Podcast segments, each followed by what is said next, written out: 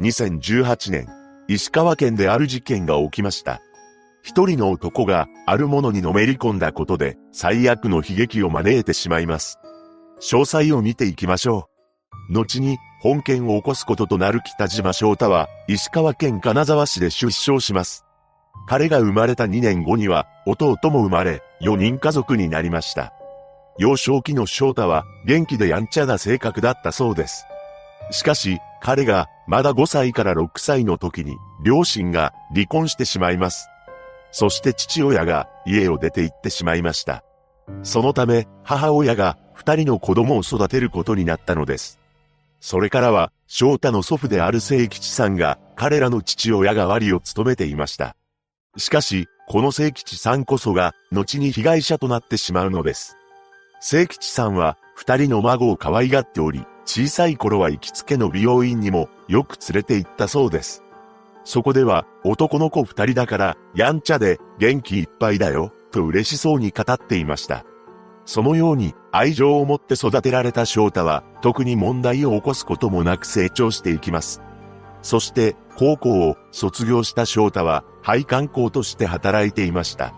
彼は趣味を持っていなかったのですが、18歳の時にあるものに出会います。それはパチスロだったそうです。友人に誘われて仕事の昼休憩の合間に行ったのが始まりでした。ここで彼は1から2万円買ったそうです。こうして初めて行ったパチスロで買ったことで次のような感情を抱きました。こんな簡単にお金をもらえるんだ。ここから全ての歯車が狂い出してしまいます。その後翔太は一人でパチスロに通うようになり、次第にはまっていったのです。彼はパチスロの実況動画を見たり、必勝本を読むことで研究を重ねていきました。そしてパチスロ台の知識を蓄え、ボタンを押すタイミングを考えながら実践していき、上達していることを感じたそうです。パチスロの演出や台ごとに設定されている難易度を探り、それを楽しいと感じていました。その一方で次のような考えを持つようになります。パチスロでお金を稼ぎたい。こうしてパチスロのガチ勢となっていった翔太は休みの日は朝からお店に出向くようになるのです。この時のルーティンは決まっていました。彼はまずお店の近くの牛丼屋で朝食をとり、開店の1時間半前には整理券をゲットして客の列に並ぶのです。そして開店と同時に入店し目当ての台に座ります。ここから永遠とパチスロを打ち続け、その間はタバコとコーヒーだけで過ごしました。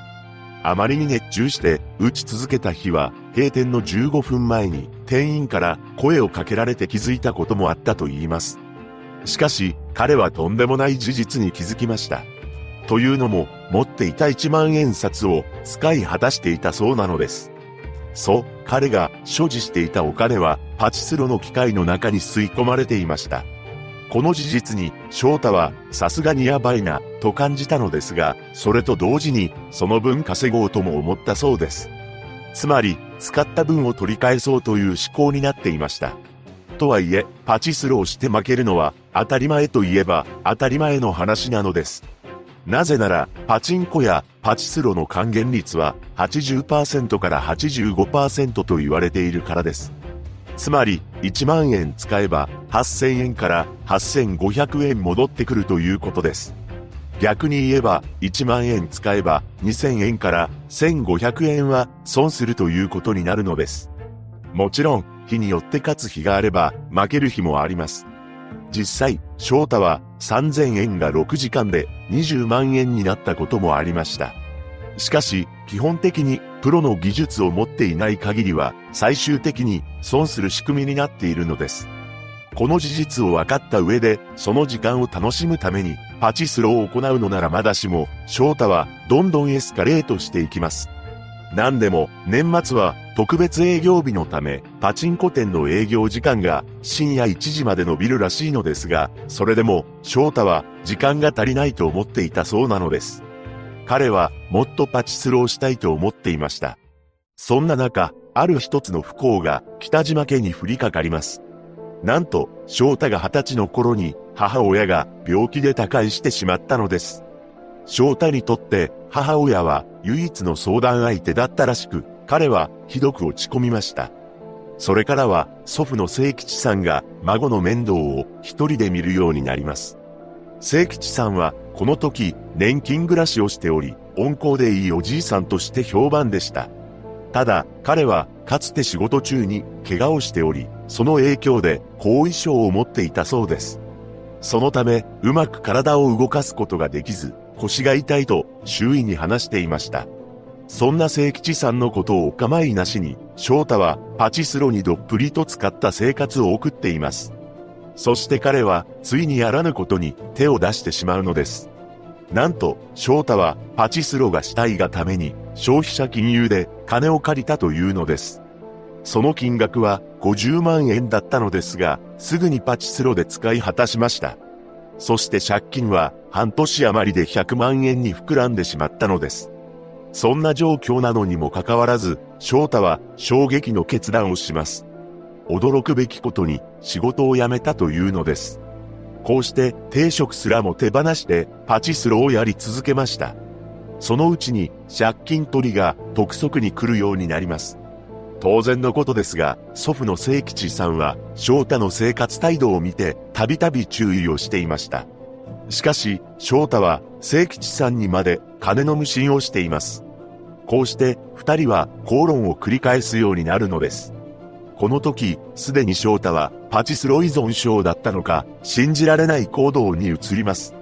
衝撃的なことに、自宅から聖吉さんのテレビや弟のテレビなどを持ち出し、リサイクルショップに持って行き、監禁したというのです。こうまでして金を作り、パチスロをしていた翔太ですが、この行動には、さすがの聖吉さんも、ブチ切れたようです。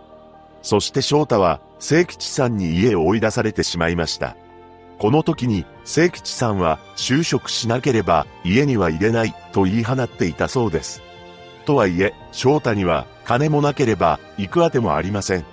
そこで彼は、聖吉さんが所有していた電気もない納屋で暮らしていたそうです。こうして最悪の状況に追い込まれた翔太なのですが、それでも改心することはありませんでした。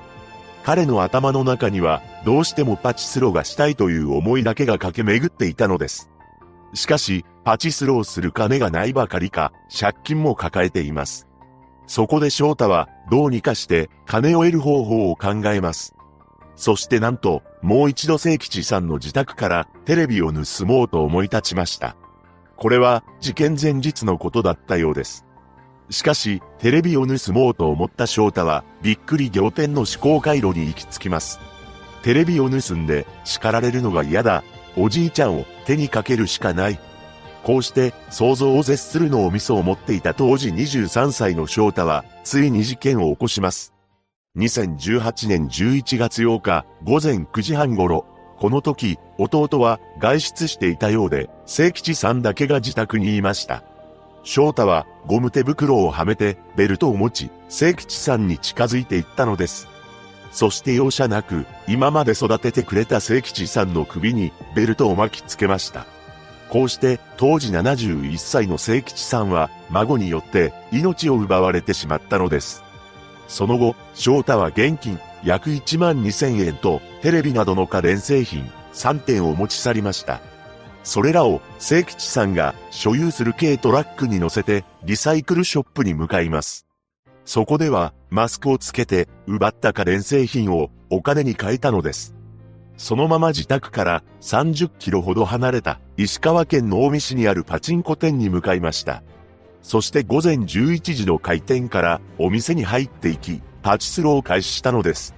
それから数時間が経ち、帰宅した弟によって変わり果てた姿の聖吉さんが発見されています。恐ろしいことに彼の首にはベルトが巻かれたままの状態だったそうです。そして当日の午後9時半頃、捜査官により翔太は発見されます。驚くべきことに、翔太が発見されたのはパチンコ店だったのです。つまり、彼は午前11時から捜査員に発見されるまで10時間もの間、パチスロを続けていたということになります。翔太は事情聴取に対し、私がおじいちゃんを手にかけたことに間違いありません、と認めました。そして金が欲しかった、祖父にお金をもらえなかった、などと供述しています。起訴後の鑑定では、重度のギャンブル依存症と診断されました。その後の初公判で起訴内容について間違いありませんと認めています。検察側は犯行時には手袋を着用するなど一定の計画性が認められる物事の善悪を判断することができていて完全責任能力があったと主張し無期懲役を求刑しました。弁護側は、被告はギャンブル依存症でパチンコをしたいという強い欲求に支配されており、心神耗弱の状態だったとして、懲役15年が相当と主張したのです。判決公判で裁判長は、パチンコの資金を得るためという身勝手な動機で、無防備な祖父の首を絞めて手にかけたことは悪質と指摘し、休刑通り無期懲役を言い渡しました。この判決を不服とした翔太は、ちゃっかり控訴しています。しかし、控訴は棄却されました。その後上告するも、退けられたため、北島翔太の無期懲役が確定したのです。パチスロ依存症の男が起こした本事件。この依存症は、コントロールできなくなる精神疾患の一つとされており、消費者庁が相談窓口を設けているそうです。被害者のご冥福をお祈りします。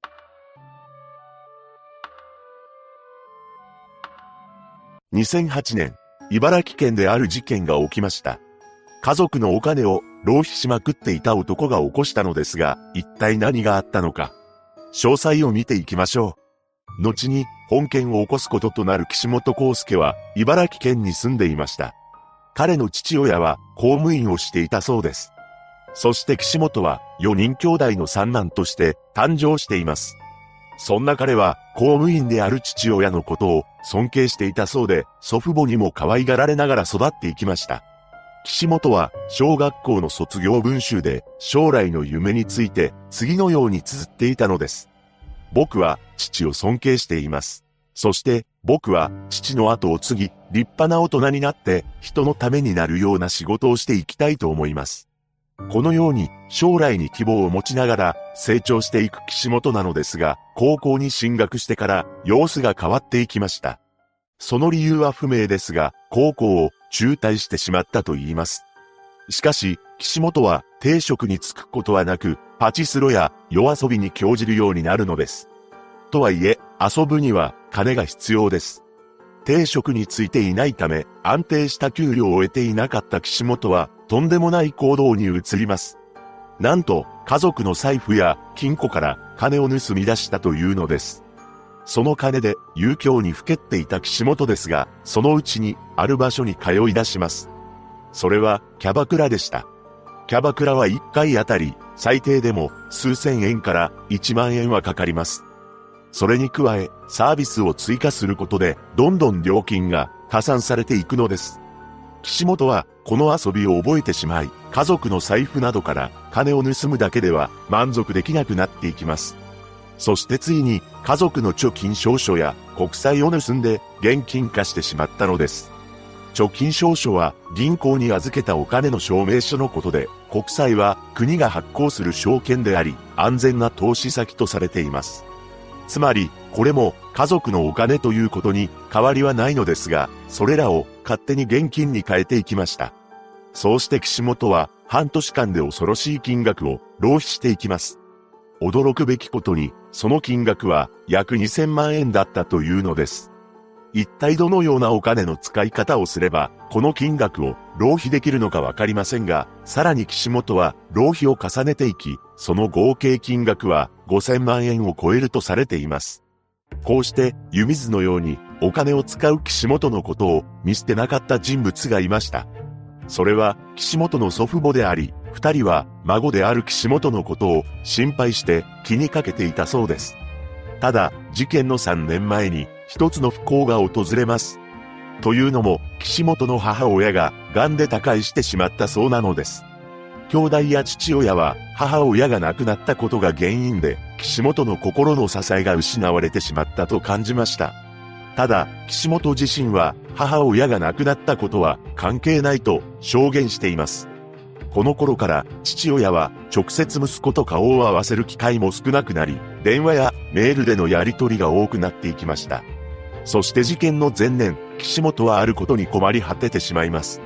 それは、高級会社の代金の支払いができないというものです。後先考えずに高級会社を購入したため、その支払いができないという状況に追い込まれた彼は無謀な計画を立てました。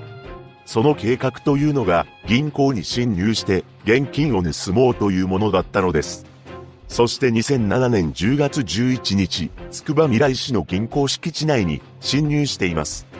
しかし、警備会社の警報が作動し、間もなく銀行に警察官が到着しました。岸本は逃走しましたが、取り押さえられ、現行犯逮捕されたのです。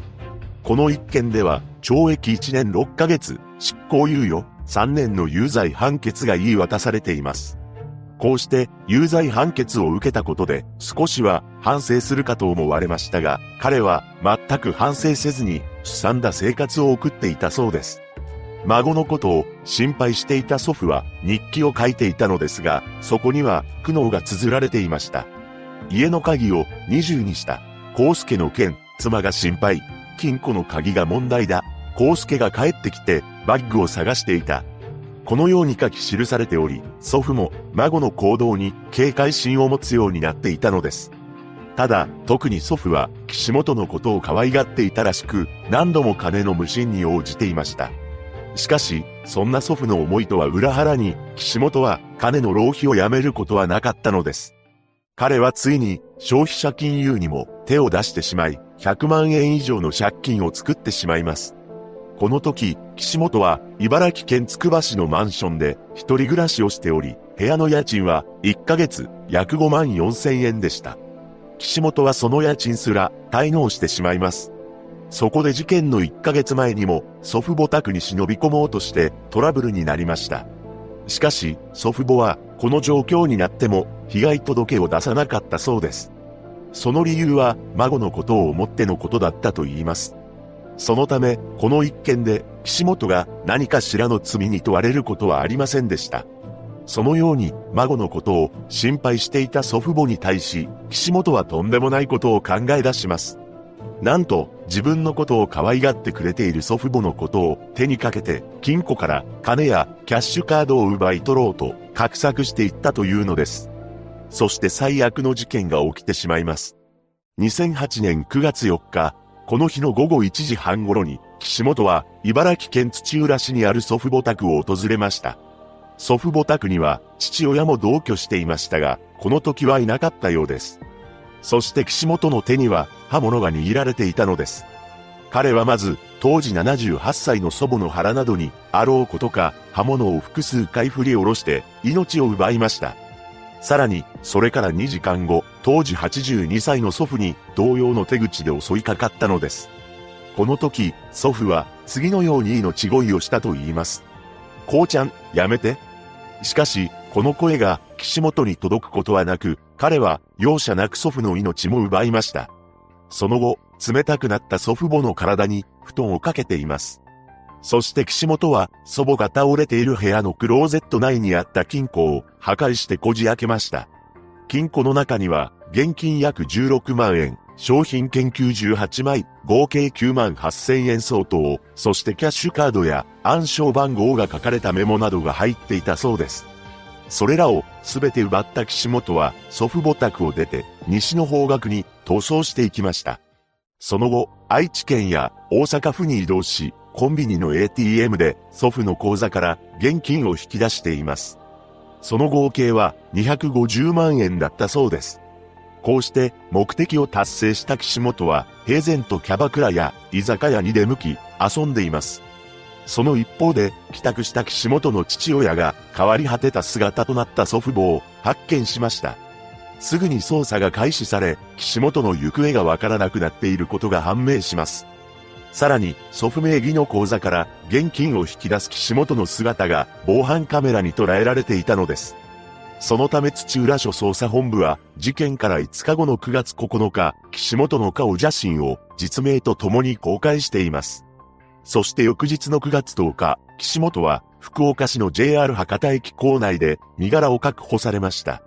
彼は茨城県から名古屋、大阪を経て福岡にまで移動していたのです。こうしてお縄となった岸本ですが、取り調べでは池シャーシャーと、知らない、自分が家に入った時には、すでに二人は冷たくなっていた、と、白を切ろうとしています。しかし、そんな嘘がまかり通るはずがなく、そのうちに自分がやったと供述したのです。その後の2009年5月19日、初公判が開かれ、岸本は起訴事実を認めています。検察側は警察に通報されず、確実に現金を得るため、二人を手にかけようと決意したと述べました。弁護側は祖父母の兄弟の嘆願書を読み上げて、被害者が分身である康介に重い処罰は望んでいないと思う。どれだけ時間がかかっても更生してほしいと寛大な処分を主張しています。また、岸本の父親と3人の兄弟がそれぞれ上場証人として法廷に立ちました。その中で3年前に母親が癌で亡くなったことで唯一の被告の理解者を失ったことが心の支えを失った原因だと証言したのですが、岸本はこの主張に対し、母の病死は事件に影響していないと反論したそうです。そして被告人質問では、事件について問われると、悪いと思っているが、反省しているかと言われればわからない、などと発言しました。さらに、裁判官から公正の意思を問われた際には、変わらないだろうと思う。30年服役しても、自分が変わるとは言い切れない、と言い放ったのです。論告休刑公判で検察側は、生活費、遊興費目的の動機に、酌量の余地はない。本来は極刑も考えられるが、親族間の犯行で家族も上場酌量を求めていると述べ、無期懲役を求刑し、弁護側は上場酌量を求めました。党の本人である岸本は、検察官と弁護士が何か言ったが、事実を見てほしい、と述べ、自身の構成の可能性について語ることはなかったそうです。判決公判で裁判長は被告人を見捨てることなく祖父母として心配し気にかけていたのにもかかわらず命を奪われたことは哀れというほかない。反省の情すら示さず刑事責任は極めて重大。遺族が寛大な処分を求めていることは考慮されなければいけないと述べ、休刑通り無期懲役を言い渡しました。その後、岸本が控訴したという情報はないため、刑を受け入れたものだと思われます。家族のお金を浪費しまくっていた男が起こした本事件。本人は裁判で変わらないと思うと話していましたが、果たして彼が更生する日は来るのでしょうか被害者のご冥福をお祈りします。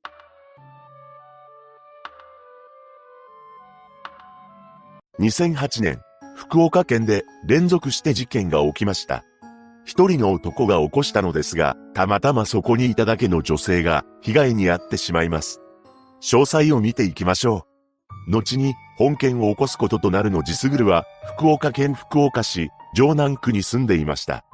野地には兄と姉がいたようで、どこにでもいる普通の少年だったそうです。また、中学に進学してからも一般的なおとなしめの生徒であり、友達もそれなりにいたと言います。しかし、中学3年生の頃から野地の様子が変化していきました。何でも急に家族に反抗することが増えていき、次第に不良とつるむようになったそうなのです。彼がなぜそのような行動を取り出したのか、直接的な原因は不明ですが、髪型や服装、態度まで変わってしまいました。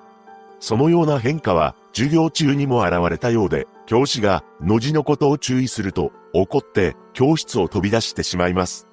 そうして不良への道を歩み始めたの字ですが、本物の不良からすれば、の字は無理して悪ぶっているだけの中途半端な印象を持っていました。そのため、不良のグループの中でも、からかいの対象になることが多かったそうです。そしての字は犯罪に手を染めてしまいます。どうやら仲間とショッピングモールを歩いている時に万引きをしたらしく逮捕されてしまったというのです。他にも傷害事件を起こし逮捕されています。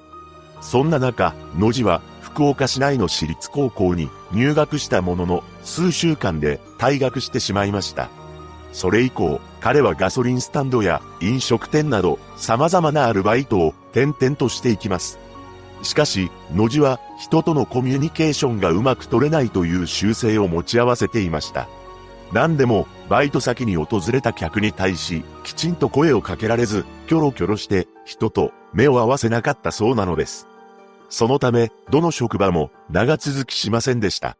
そして野地は、ある時期、コンビニでバイトをしていたのですが、そこで働いていた元同僚は、野地が行う異常行動を数多く目撃しています。彼は基本的に遅刻をしていたそうで、よれよれの服を着て自転車で出勤していました。最初の研修の時には全く別の方向を向いており、話を聞いている感じはしなかったそうです。また、同僚が何かを話している時には下を向いており、興味を示しませんでした。しかし、自分が発言をするときには、声がでかく、目をギラギラとさせて、妄想話を永遠と話していたと言います。元同僚は、第一印象からの字のことを、こいつはやばいと思っていたそうです。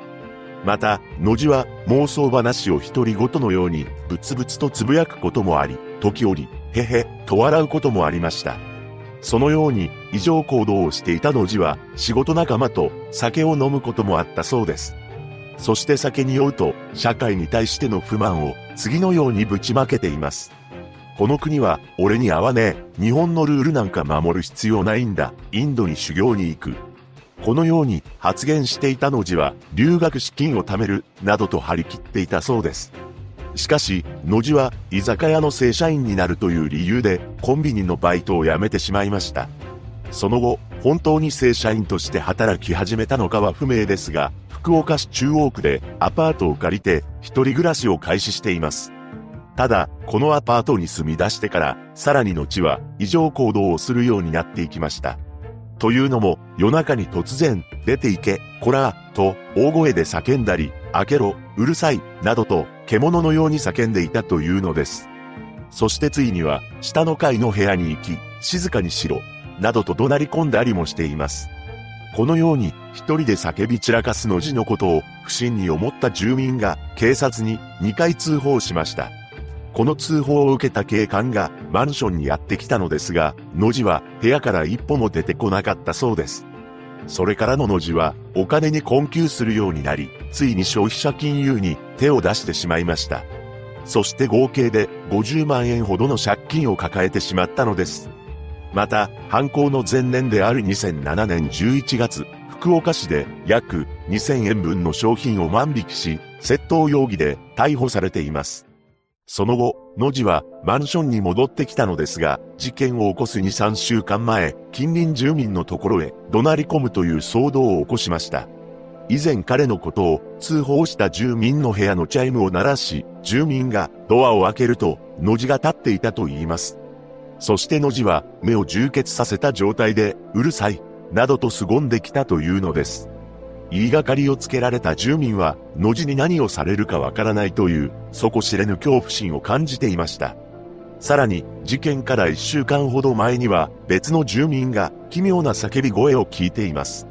その声は、の字が一人芝居をしているようなセリフだったそうです。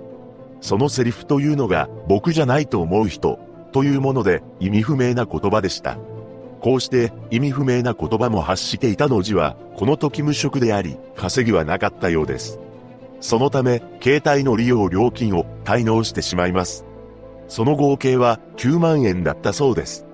彼は部屋にテレビを持っておらず、テレビの視聴やインターネットなどを携帯で行っていたため、今すぐに金が欲しいと考え始めました。そして22歳になっていたの字は、ついに連続して事件を起こすのです。2008年3月25日、この日の夕方、福岡市場南区の路上を当時31歳の女性が歩いていました。するといきなりの字が現れ、刃物を突きつけてきたのです。そして女性に対し、お金へ、と叫びました。そう叫んだかと思うと、女性の胸や腹などに刃物を振りかざしたのです。驚いた女性は持っていたカバンを投げ出して助けを求めて走っていきます。しかし、野地は女性が落としたカバンに手をつけることはなく逃走していきました。そして彼はそのまま実家に立ち寄って現金3万円を借りています。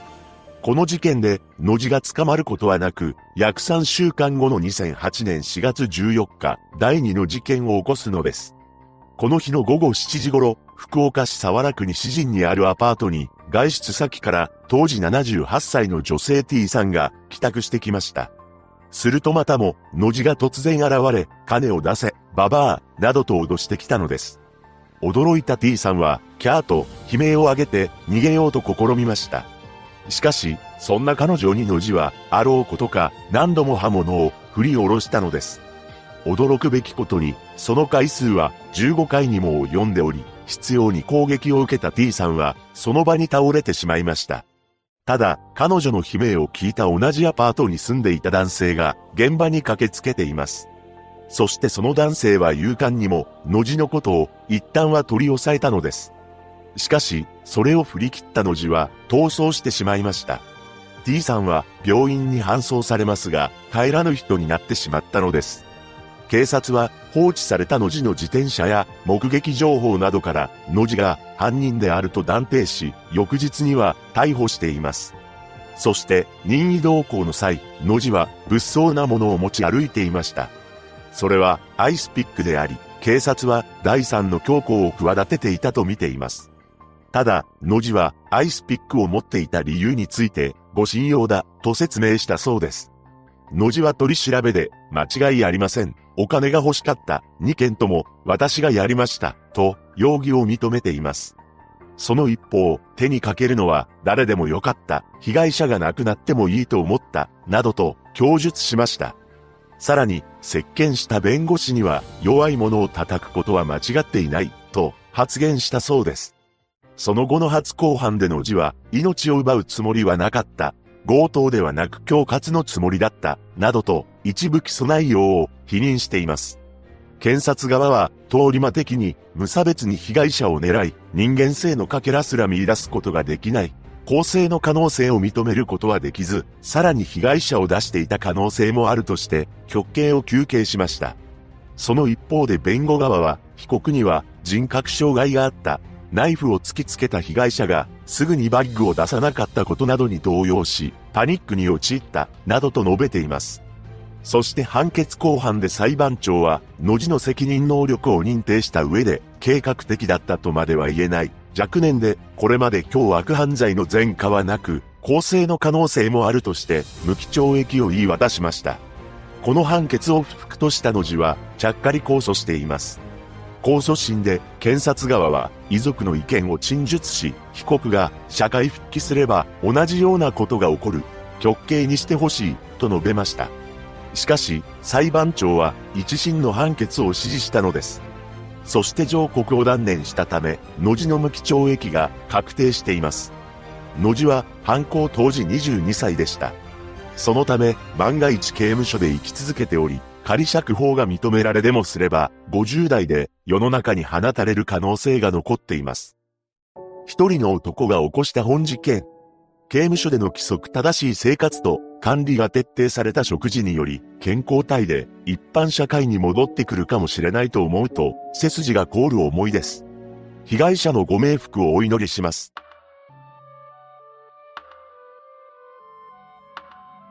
2007年、東京都杉並区である事件が起きました。仲睦まじく暮らしていた親子がとんでもない理由で被害に遭ってしまいます。詳細を見ていきましょう。後に本件を起こすこととなる志村博士は東京都杉並区に住んでいました。彼は両親のほか姉と弟がいる5人家族だったそうです。両親はとても真面目で評判が良く裕福な家庭でした。どうやら志村家は地主として有名だったそうなのです。また、志村の父親は不動産の会社を営んでおり、マンションを所有していました。そんな家庭に生まれた志村は何不自由なく成長していきます。幼い頃の志村を知る近所の人は、おとなしくて挨拶をきちんとするいい子という印象を持っていました。また、中学の同級生によると、志村は比較的頭のいい生徒でしたが、影が薄く、目立たない存在として認識されていたようです。そんな志村は、高校卒業後、日本大学理工学部に進学しています。この大学で機械工学を専攻していましたが、ほとんど授業には姿を見せなかったと言います。大学のサークルにも入っておらず、クラス担任も印象に残る学生ではないと証言していました。そうして影の薄い人間として生きていた志村は、一時期病気を理由に休学をしていたそうです。その病気が一体何なのかは明かされていませんが、事件当時は大学3年になっていました。彼は大学にあまり通っておらず、昼間から自宅の周囲をあてもなく歩き回る姿をたびたび目撃されています。この頃になると、近所の住民の間でも、志村のことを、怪げな目で見る人もいました。何でも、その住民は、志村のことを、気持ちが悪く、普通の感じではないと思っていたそうなのです。そして、大学に行かずに、志村が何をしていたかというと、最寄り駅の近くにあるゲームセンターに通い詰めていました。彼は週に5日午前11時頃から約2、3時間程度ゲームセンターに入り浸っていたと言います。彼が好んでプレイしていたのは対戦型のゲームでした。週に5日ということですから、そのうちに常連客とも親しくなっていきます。そしてゲームの合間には常連客との会話も楽しんでいたのですが、その中で志村は自分の趣味に関しても話していたそうです。彼は周囲の人にナイフやモデルガンを集めていると語っていました。実際、ナイフを集めるのが趣味だったらしく、自宅には軍用のナイフなどをコレクションしていたのです。特にバイトもしていなかった志村ですが、ゲーム以外にもパチンコやタバコなどにお金を浪費していました。そのお金がどこから出てきたかというと、母親からもらう小遣いだったようです。しかし、志村はゲームなど様々な浪費を重ねる中で、ある思いを抱きます。それは小遣いが少ないというものだったのです。どうやら志村は親からもらう小遣いに対してそれに見合った生活をしていなかったらしく、もっと金が欲しいと思うようになったそうなのです。そこで彼はとんでもないことを考え出しました。なんと近所の家に行き、住民をナイフで脅して金を奪おうなどと思い始めたというのです。そして志村が目をつけたのが自宅のすぐ裏手にあった A 子さん宅でした。当時 A 子さんは86歳であり、長男の B さん当時61歳と二人暮らしだったと言います。A 子さんは人付き合いが良く、地元切手の世話好きな女性として知られていました。そして長男の B さんは一級建築士であり、性格は温厚で仕事をきちっとやるタイプだったそうです。B さんはカナダに妻子と住んでいましたが、親の介護のために帰国して在宅で仕事をしていたと言います。そうして仲睦まじく幸せに暮らしていた A 子さんと B さんに志村というモンスターが近づいていったのです。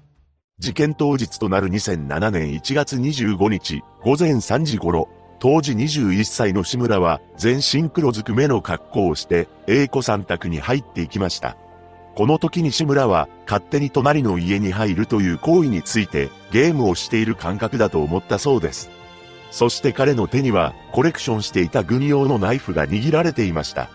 深夜ということもあり、A 子さんは1階の寝室で、B さんは2階の寝室で眠っていました。そうして寝息を立てる二人に、志村はゆっくりと近づいていきます。そしてあろうことか、口を塞ぎながら、二人の左胸めがけて、刃物を振り下ろしたのです。A 子さんは抵抗する間もなく、B さんは両手でかなりの抵抗をしましたが、二人とも間もなく帰らぬ人になってしまいました。こうしてとんでもない事件を起こした志村は、冷たくなった被害者のそばに、A 子さん宅にあった刃物を置いて、凶器と見せかける偽装工作をしています。そして、あまりにも簡単に人間の命を奪ったことに、現実味が薄れていきました。ただ、そのうちに冷静になり、元々の目的を思い出します。ここから志村は A 子さん宅を手当たり次第に物色していきました。結局、B さんの財布などから現金約4万7千円とクレジットカードなどを奪い取ったのです。その後、逃走した志村はコンビニの ATM に向かっています。そこで B さんのクレジットカードを使って現金を引き出そうと試みました。しかし、暗証番号がわからず失敗しています。往生際の悪い志村は数日間にわたって複数のコンビニで現金を引き出そうとしていますが、いずれも失敗したようです。そのため、盗んだカードは捨てており、犯行時に使用した靴なども処分しています。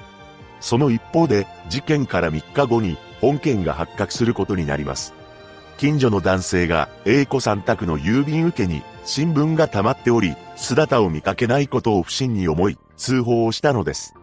こうして事件が明るみになりました。ここから志村がひどい偽装工作を開始します。まず、現場付近を警備していた警官に近づいて、次のように声をかけました。昨夜から自転車がない、盗まれた、不審な音がする。その上で警官を自宅に呼び、状況を説明し、様子を伺っています。さらに、事件発覚から3日後には、ガラスを割られた、空き巣に入られたようだ、などと言って、またも警官を自宅に招き入れているのです。捜査員が志村宅の窓を調べた結果、窓ガラスに尖ったもので、つつかれたような跡がありましたが、割られたり、侵入された形跡はなかったと言います。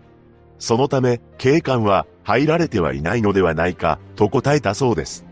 そして志村は警官に許可を得た上で、英子さん宅の前を訪れて、花を手向けています。その際に、なんと、加えた箱をしながら、花の他に、酒まで備えたそうで、さらには、英子さん宅に向かって、タバコの煙を吹きかけるという、とんでもなく場違いな行いもしたのです。また、周囲のヤジ馬に対し、自分は犯人ではないという演技を披露しています。彼はイケシャーシャーと、誰がこんなことをやったんでしょう。怖い世の中になりましたね、と話しかけていたというのです。また、普段はおとなしく、軽い会釈程度の挨拶しかしない志村は、現場に駆けつけた報道陣に対し、今日はカメラが少ないですね。事件はこうやって忘れられるのかな、などと、しれっと話しかけていました。その後、いつもの生活に戻った志村は、英子さん宅から持ち去った金で、ゲームセンターで遊んでいます。そこでまたも、自分は犯人ではないという主張をしており、次のように述べていたのです。最近自宅に空き巣が入り、自分のナイフが何本かなくなった。報道されている凶器の特徴と似ているものがあり、犯人に使われたと思う。重要参考人になるかもしれない。自分はアリバイがなく、警察に突っ込まれたら面倒だ。志村がこのように話していた真意は不明ですが、平然と嘘を吐いていたか、もしくは相当焦って自分に疑いの目を向けさせないようにしていたのかもしれません。そんな中、志村の父親は、まさか息子がやった事件だとは、微塵も思っていなかったようで、近所で、こんな事件が起きるとは、用心のために家の周りの塀を直さないといけない、と、周囲に話していたと言います。そして事件から2週間以上が経った2月10日、志村は B さんのクレジットカードを不正に使用して現金を引き出そうとした罪で逮捕されました。その後は、二人を手にかけたことについても認めており、取り調べでは、お小遣いがあまりもらえず、金に困っていた、どの家でもよかった、などと供述したそうです。裁判の中で、志村は次のように証言しました。お金が欲しいだけでなく、ゲーム感覚で人の家に侵入してみたい気持ちもあった。被害者に対する罪悪感はない。当然ですが、A 子さんと B さんの遺族は極刑を望みました。そして検察側は、遊興非欲しさに、二人の生命を奪った、極めて身勝手で、非常な犯行と述べ、極刑を求刑しています。その一方で弁護側は、事件当時、被告は、心神喪失状態だったとして、無罪を主張したのです。志村の精神鑑定については、弁護側と検察側で正反対の結果が出ていますが、判決後半で裁判長は志村の完全責任能力を認めました。その上で、計画性が乏しく、前科がない。当初は脅して金を奪おうと考えており、手にかけようと決意したのは犯行の直前だった。当時21歳8ヶ月と若く、改善や更生の余地がないとまでは言えないと述べ、無期懲役を言い渡したのです。これはかなり異例の判決でした。なぜなら、強盗殺人は極刑か無期懲役かの二択であり、本件は被害者が複数人だからです。志村が極刑を回避した理由については、遺族宛に謝罪の手紙を書いていること、最終意見陳述で反省していると述べたこと、志村の家族が遺族に慰謝料8000万円を支払っていることなどが挙げられるそうです。この判決を不服とした志村は、ちゃっかり控訴しています。また、検察側も、一審の結論は、他の裁判例との均衡が取れず、遺族にも受け入れがたいとして、控訴しました。しかし、検察側弁護側双方の控訴は棄却されたのです。そして検察側は上告を断念しましたが、志村は上告しています。ただ、その後上告を取り下げたため、志村の無期懲役が確定しました。資産家の息子として生まれた男が起こした本事件。この判決を聞いた世間の人々からは、納得できないという声が多く上がったようです。被害者のご冥福をお祈りします。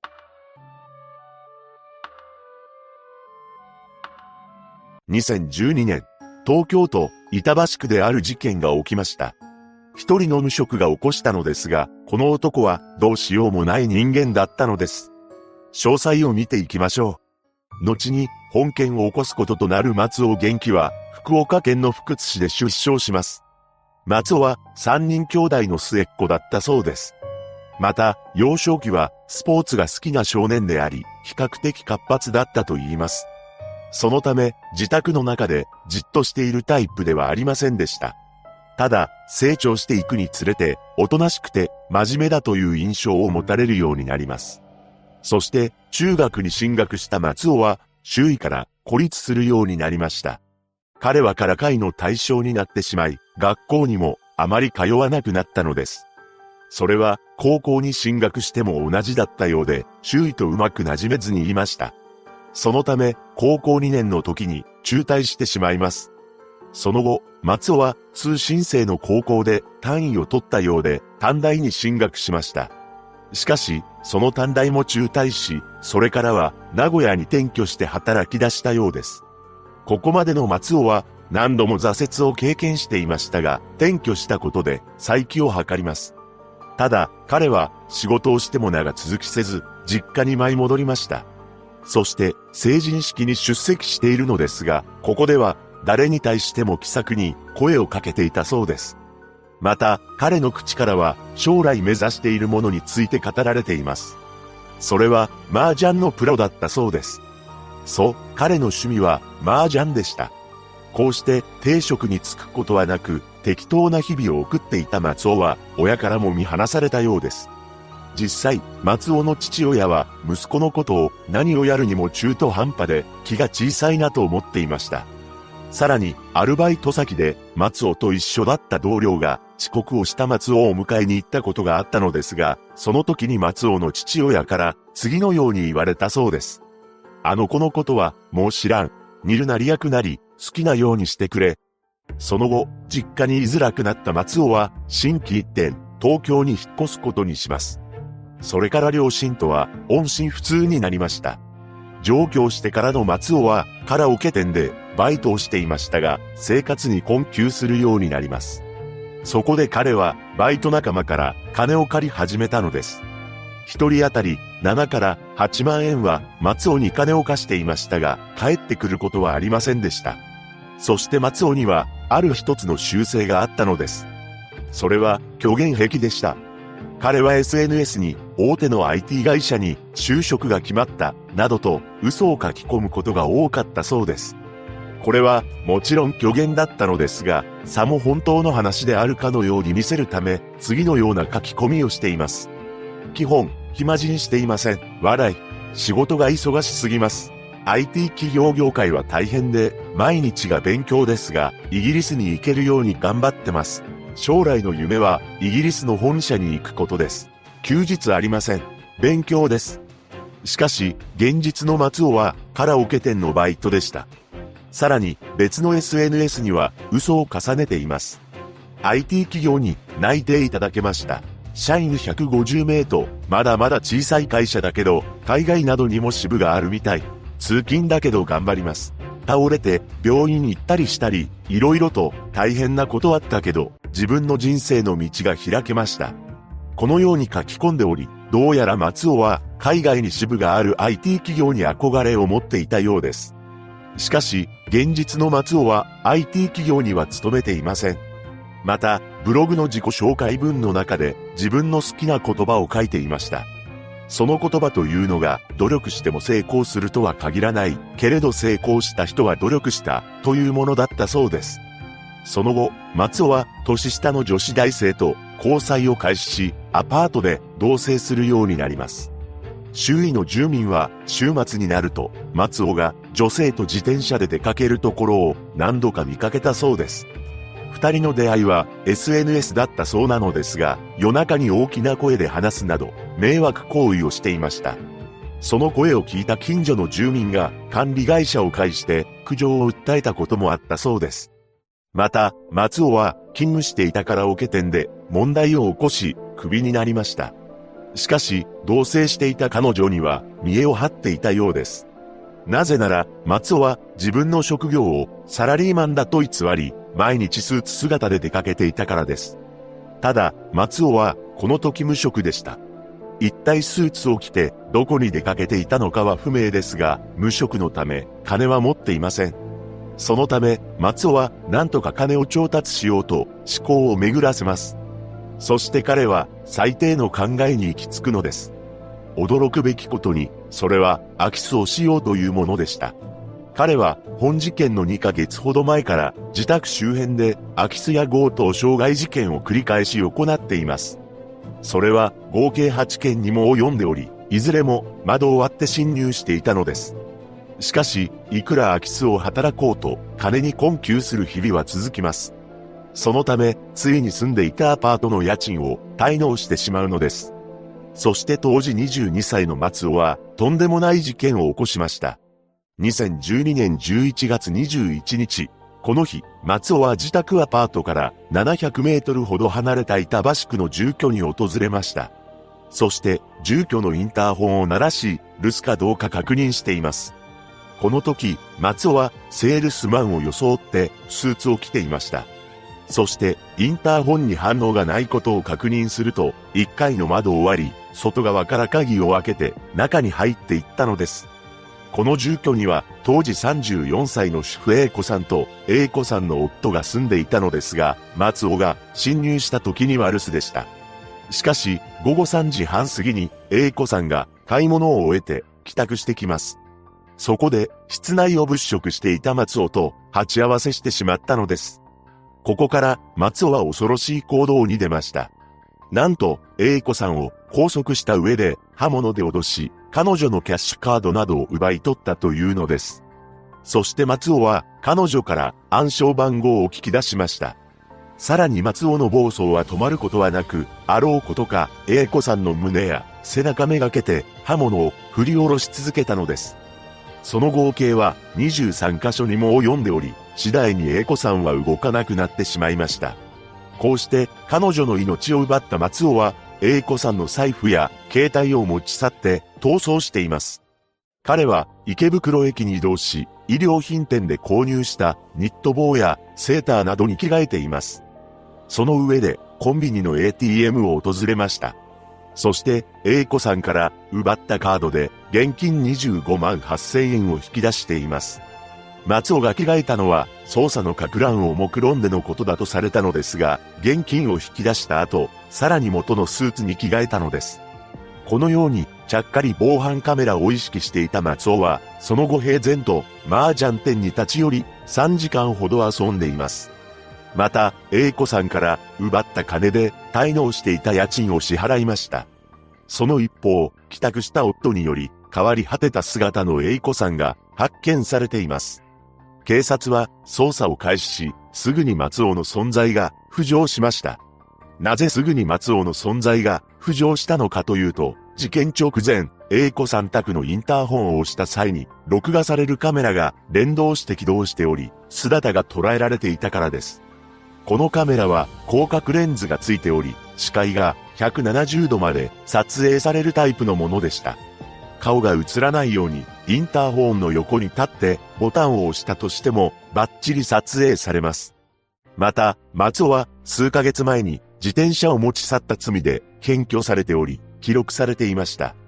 それに加え、街中に張り巡らされた防犯カメラの映像を捜査員が総出でチェックしています。その結果、着替えを行い、変装しながら逃げ続ける黒縁メガネの松尾を特定したのです。そして事件から約10日後の2012年12月1日、松尾のアパートに捜査員が訪れ、任意同行を求めました。松尾は一瞬驚いた様子を見せたものの、素直に応じたそうです。しかし、取り調べを行うと、松尾はイケシャーシャーと、やっていません、などと、容疑を否認したのです。さらに、事件当日の午後の行動については、人と一緒にいた、家にいた、などと曖昧な供述をしています。ただ、そのうちに全て黙秘します、などと言い出し、口をつぐみました。とはいえ、松尾の自宅から押収された靴からは、A 子さんの DNA 型が検出されています。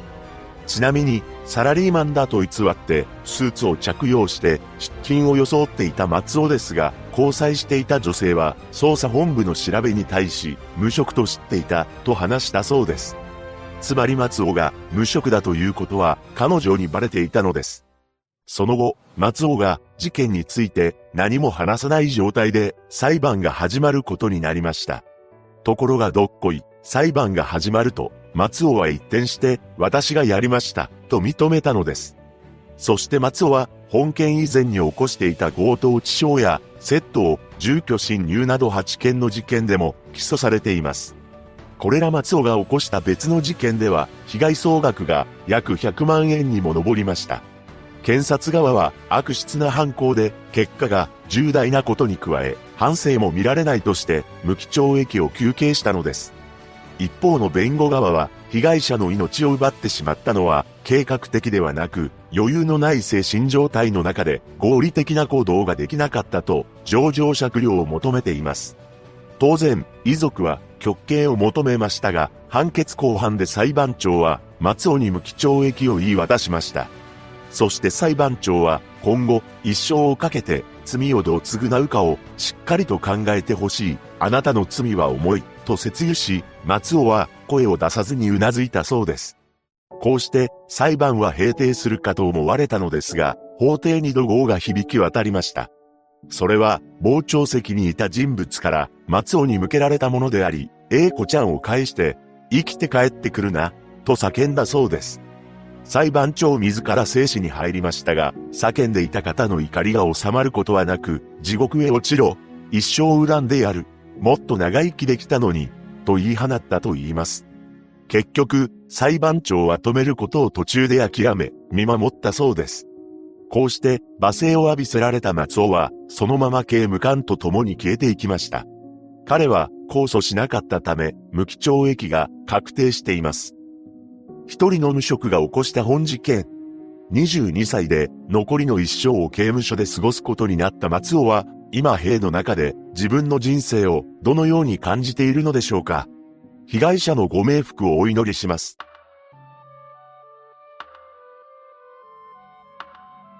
2014年、埼玉県である事件が起きました。人生をリセットしたい。そう思った男がとんでもない行動に出るのです。詳細を見ていきましょう。後に本件を起こすこととなる沼田祐介は埼玉県入間市に住んでおり、一般的な家庭で育ったとされています。父親は会社員、母親は専業主婦をしており、弟が一人いる4人家族でした。沼田は小中とサッカー部に所属しており、ポジションはゴールキーパーで、うまいと評判だったと言います。また、友人もたくさんいたようで、特に問題を起こすことなく成長していきました。そして中学の頃、一つの夢を持つのです。その夢というのが警察官でした。ただ、高校に進学してからは、不登校になり、その後は通信制の学校に転校しています。不登校になった原因は不明なのですが、高校を卒業した後は、大学にも進学したのです。その大学は、中学の頃からの夢を叶えるために、警察官の採用率が高い大学を選びました。大学に入ってからの沼田は、おとなしく目立たない学生で、サークルに所属することなく、交友関係も極めて少なかったそうです。そして彼は夢を叶えるため、ある行動に出ています。何でも、市役所に自ら電話し、入間市の消防団に入団したいと申し出たそうなのです。そうして消防団の一員になった沼田は、夜間の見回り活動などを行っていました。この時の消防団長によると、沼田は礼儀正しく高青年であり、無断欠席をすることは一切なかったと言います。ただ、事件の前年である2013年頃から、沼田の様子はおかしくなってしまうのです。この頃沼田は大学の授業についていけず、学校を休みがちになり、ネカフェで時間を潰すようになりました。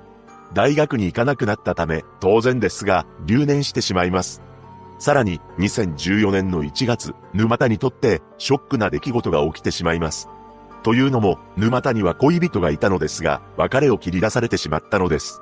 その恋人のことが忘れられない沼田は、しばらく彼女のことを付きまとうストーカー行為をしていました。さらに、沼田は近くの酒屋でアルバイトをしていたのですが、徐々にそのアルバイトにも行かなくなってしまいます。それまで1年半真面目に働いていたらしいのですが、なぜか無断欠勤をするようになり、ついには理由を話さないまま辞めてしまいました。また、大学すらも辞めようと思い、退学したいと両親に打ち明けています。しかし、両親はこれにも反対したのです。そうして大学生活もうまくいかず、恋人とも別れ、バイト先も辞めてしまい、家族との関係も悪くなったことから自暴自棄になっていくのです。そして沼田は人の死に関心を持つようになり、人が命を落とすとどうなるか記述した本や過去の凶悪事件をまとめた本を収集するようになっていきました。それらの本は警察官採用試験の本の隣に置いてあったのだと言います。その一方、本件で被害者となってしまう S さんは、沼田とは別の大学に通う大学3年生でした。彼女はとても優しく面倒見が良い性格だったようで、後輩によると明るくて何でも完璧な先輩だったと証言しています。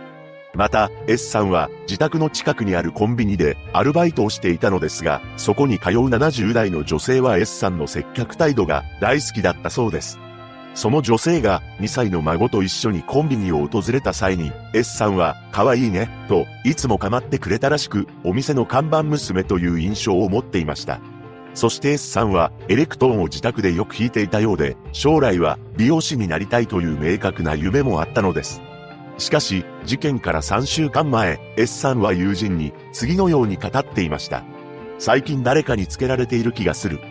これが沼田かどうか定かではありません。しかし、この頃に沼田と会ったという友人は、彼がげっそりしていて何かに悩んでいるような印象を受けたそうです。さらに、警察官になりたいという夢も諦めていたようで、友人は驚いたと証言しています。そして沼田はとんでもない感情を抱いてしまいます。現実から逃げたい。これまでの自分の人生を台無しにしてリセットしたい。刑務所に行くしかない。このようにとんでもない思想を持った沼田は、東京都内に行き、本件で使われる凶器となる刃物を購入しています。そして事件から2日前には、自分より体格の小さい人間なら誰でもいい、と周辺を物色し始めたのです。実は沼田と S さんは近くに住んでおり、S さんが働くお店にも、沼田はたびたび足を運んでいました。とはいえ、彼女と話したことはなく、店員と客という間柄だったのです。しかし、最悪の日が訪れてしまいます。2014年10月15日午後10時10分頃。この日は雨が降る肌寒い日でした。また、この日も S さんはコンビニでアルバイトしていたそうで、自宅では家族が待っていたのです。ただ、アルバイトは10時に終わっているはずなのに彼女が帰ってきません。そこで母親と弟は遅いから迎えに行こうか、もうすぐ帰ってくるよね、と話していたそうです。その一方、コンビニでの勤務を終えた S さんは、お店を後にし、自宅へ向かって歩いていました。しかし、S さんの背後から一人の男が近づいていたのです。そして S さんは異変に気づき、とっさに後ろを振り返りました。するとそこには刃物を持った沼田が立っていたのです。その光景を見た S さんは驚き、キャーと悲鳴を上げました。そして全速力で逃げるのですが、沼田は彼女の後を約16メートルにわたり執拗に追いかけ、あろうことか刃物を振りかざしてしまったのです。その回数は32回にも上っていたと言います。S さんは仰向けになり、何度も、助けて、と懇願したそうなのですが、沼田は、それを無視し、やり遂げるしかないなどと思いながら、犯行を続けたのです。また、現場となったのは、S さんの自宅から、わずか20メートルの場所だったそうです。その後沼田は現場から逃走しています。そして S さんの悲鳴を聞いた近隣住民が通報を入れ、警官が駆けつけました。現場の状況確認がされ、日付が回った午前1時20分頃、捜査員らが警察署に戻ると、玄関前の段差に一人の男が座り込んでいたのを発見します。署員らはその男に、警察に御用ですか？と尋ねました。するとその男は、私がやりました、と答えたのです。そう、この男というのが沼田であり、彼は自首してきたのです。その後の初公判で沼田は人生をリセットしたかった人の命を奪えば刑務所に入れると思ったと証言し自身の刑期については20年近くなるだろうと述べています。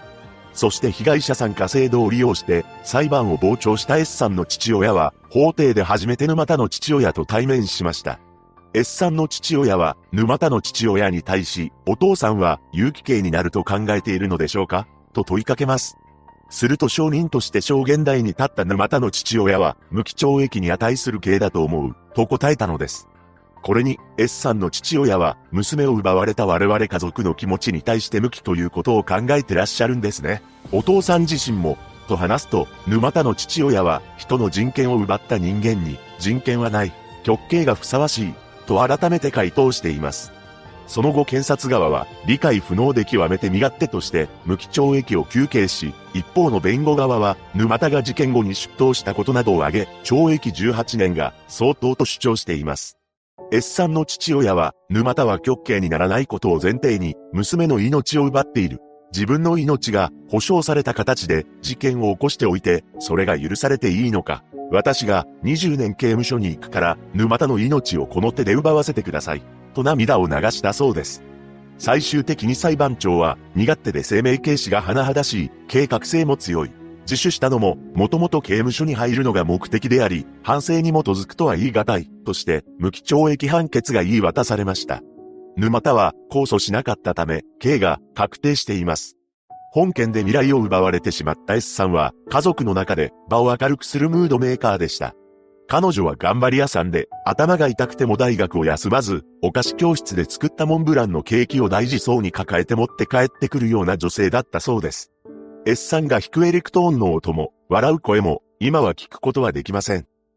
自分の人生をリセットしたいと思った男が起こした本事件。S さんの母親は、あの時、迎えに行ってあげたらこんな目に遭わなかったね。ごめんねと言いたい、と話し、父親は大学を卒業して、就職して、いずれ結婚して孫を見せてくれると思っていた。そんな当たり前の日常が壊されてしまった。娘を生き返らせてほしい。と語りました。S さんのご冥福をお祈りします。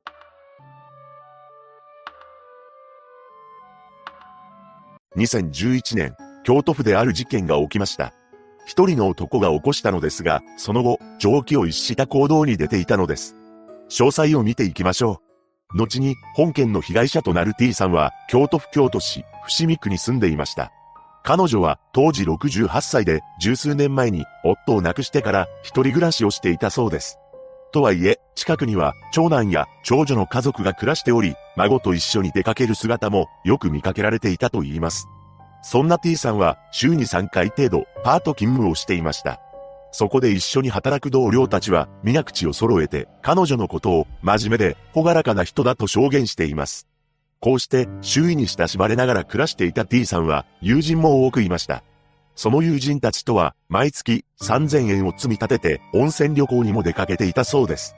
また、行きつけの居酒屋では、女性の経営者と気さくに話しており、トラブルは一度も聞いたことがなかったと言います。しかし、そんな彼女が突然未来を奪われてしまうのです。事件が発覚することとなる2011年12月20日、この日 T さんはある場所に訪れる予定だったのですが、なぜかそこに姿を見せませんでした。その場所というのが、生協の商品の分配先だったのです。というのも、T さんは、生協の共同購入を利用していたらしく、午前9時頃に集まる予定になっていたそうなのです。近所の人が少し待ったのですが、一向に T さんは訪れませんでした。そのため、近所の人が30分ほど経った頃に T さん宅に電話を入れています。しかし、留守番電話になってしまい、彼女が電話に出ることはなかったのです。また、T さんは、この日の朝と前日の夕方、出勤の予定になっていたのですが、職場に姿を見せませんでした。二度も無断欠勤しているため、これを不審に思った上司が午後3時20分頃に彼女の自宅を訪問することにしたのです。しかし、そこで上司はとんでもない光景を目撃します。なんと T さんは部屋着姿で倒れていたそうなのです。この状況に驚いた上司はすぐに通報を行いました。そして警官が現場に駆けつけたのですが、彼女がすでに鍛えた状態であることが確認されたのです。さらに警察の捜査で T さんの首には女性用の肌着のような柔らかい布が巻き付けられており、締められたような痕跡が確認されました。つまり、彼女は何者かによって命を奪われた可能性が浮上したのです。そのため、事件として捜査が開始されます。まず、T さんは離れの土間に倒れていたそうで、そばにはサンダルが置かれており、室内は争ったり、物色した跡はなかったそうです。また、現場には普段彼女が使用しているカバンが残されており、その中からは財布や携帯電話も発見されています。そして彼女の着衣に乱れはなく、首に巻かれていた布は T さんの自宅にあったものだと見られたのです。さらに T さんは首以外に目立った外傷は見当たりませんでした。捜査幹部は人が命を奪われた現場にしては争ったような形跡もなく物証も少ないため解決するまで難航してしまうのではないかと焦りを見せ始めたのです。こうして現場の捜査が行われるとともに事件前の彼女の行動も調査されました。T さんは発見される3日前である12月17日、行きつけの居酒屋で友人らとカラオケを楽しんでおり、特に変わったところはなかったと言います。また、翌日の18日も同じ居酒屋を訪れ、一人で飲食をして普段通りだったようです。そして発見前日の12月19日は午前9時40分頃まで近くの整形外科を受診した後、買い物をしていたことが確認されました。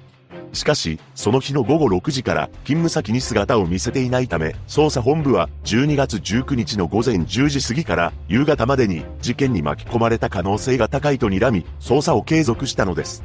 そして T さん宅からあるものがなくなっていることが発覚します。それは彼女の指輪でした。何でも T さんは複数の指輪を所有していたらしいのですが、それが自宅から消えていたそうなのです。また、捜査員は重要な情報を手に入れます。その情報というのが T さんの自宅に貴金属の買取業者が訪問していたという情報でした。これらのことから翌年の2012年1月11日、一人の男が逮捕されたのです。その人物というのが当時21歳で貴金属買取会社に勤務していた奥山義弘という男だったのです。彼は警察の調べに対し大筋であっていると認めました。一体なぜ、奥山は T さんを手にかけるに至ったのか、ここからは事件の経緯を見ていきましょう。本件を起こした奥山義弘は、京都宗教区に住んでいました。彼は学生時代に柔道をしていたそうで、近所の人にも挨拶をする一般的な人物だったと言います。そして、京都市内の専門学校を卒業してからは仕事を転々としていたそうです。そうして転職を繰り返しているうちに、彼の中で変化があったのか、最近では無口になり、近所の人に挨拶すらしなくなっていきました。とはいえ、以前勤めていた会社の上司によると、今時の若者という感じの子でしたが、トラブルを起こすようには思えなかったです、と証言しています。そして事件当時、奥山は京都市内の貴金属買取会社に勤務していたのです。ここで奥山は住宅を訪問し、貴金属を買い取るという仕事をしていました。しかし、奥山の営業成績は悪かったそうです。そんな中、彼が訪問していた住宅の中に T さん宅があったのです。奥山は事件の9日前である12月10日にも T さん宅を訪れています。この時は同僚の鑑定士と共に彼女の自宅を訪ねており、指輪1点を買い取っていました。その金額は500円だったそうです。この鑑定額が正しいかどうかわかりませんが、押し買いだったのではないかとされています。押し買いとは、業者が家を訪ねてきて、高値で物を買い取るといい、強引に買わせることを指します。しかし、実際にはその値段は、はるかに安いことが多く、物を買い取った後には、すぐに別の場所で、高値で転売するという手法なのです。こうして T さんから指輪を買い取っていた奥山は訪問した際に彼女が他に売らなかった指輪を複数持っていることを確認しています。そして T さんが持ち合わせている他の指輪に目をつけた奥山はとんでもない行動に出るのです。事件当日となる2011年12月19日、この日奥山は仕事を休んで T さん宅に一人で向かいました。そこで彼女に対し、以前目をつけていた指輪を自分に売るように迫ったのです。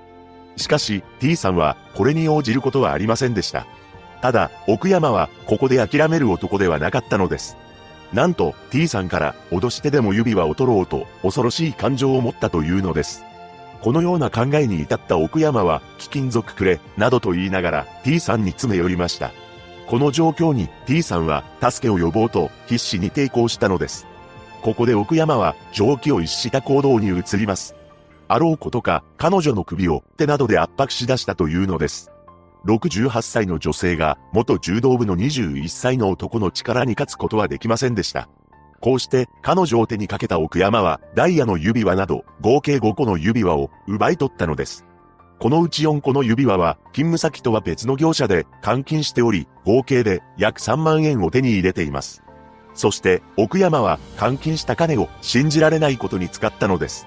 というのも、当時奥山には付き合っている女性がいたらしいのですが、その交際相手と共にクリスマスディナーに使ったというのです。ちなみに、そのディナーは一人当たり約8000円だったと言います。さらに、彼の脳みその思考回路は、到底通常の人間には想像できない領域に達していたのです。驚くべきことに T さんから奪った指輪のうち、監禁しなかった1個を交際相手にプレゼントし、なんと結婚を申し込んだそうなのです。交際相手からの返事がイエスかノーかは不明なのですが、人を手にかけて奪った指輪でプロポーズを行うという前代未聞の行動に出ていたのです。結局奥山の犯行はバレてしまい逮捕されたわけですが、取り調べでは次のように述べています。貴金属を自分に売るよう迫ったが断られたので、馬を落として手にかけた。騒がれたのでやった。その後、裁判が始まったのですが、2013年10月15日の初公判で、奥山は起訴内容を一部否認したのです。彼は最終的に命を奪うに至ったのは間違いないが、訪問は指輪を脅し取ろうと考えたわけではなく、買い取り目的だった、などと言い放ちました。検察側は、奥山が本件に至った動機について、犯行後に被害品の指輪を交際相手に差し出して結婚を申し込んでおり、遊興費に困っていたためだ、としています。そして手にかけることは犯行前に決意しており、目先の金欲しさで生命を奪った悪質でおぞましい犯行として無期懲役を求刑したのです。この主張に対し弁護側は指輪を盗もうと決めたのは手にかけた後だと反論しています。また、奥山には後半性発達障害や乖離性障害があるとし、当時は心神耗弱状態だったと主張したのです。そして最初から指輪を奪うつもりだったとする奥山の自白調書には任意性や信用性に疑問があるとして10年から30年の有期刑が相当だと訴えました。最終意見陳述で奥山は遺族に何かできるならできる限りしていくつもりです。と述べています。その後の判決後半で裁判長は、弁護側の主張に対し、取り調べの様子を、録音録画した映像では、誘導なく質問に答えているとして、自白調書が信用できると指摘しました。また、後半性発達障害については、認定したものの、これまで学校や仕事など通常の社会生活を送っており、障害の程度は重くないと判断して、完全責任能力を認定したのです。そして検察側の休憩通り、無期懲役を言い渡しました。この判決を不服とした奥山川は、ちゃっかり控訴しています。しかし、控訴は棄却され、刑が確定しました。人様の命を奪ったばかりか、指輪も奪い、監禁してクリスマスディナーを楽しみ、さらには奪った指輪を交際相手にプレゼントしてプロポーズした男が起こした本事件。訪問販売だけでなく、訪問買取にも注意すべきだとさえ認識させられる一件です。被害者のご冥福をお祈りします。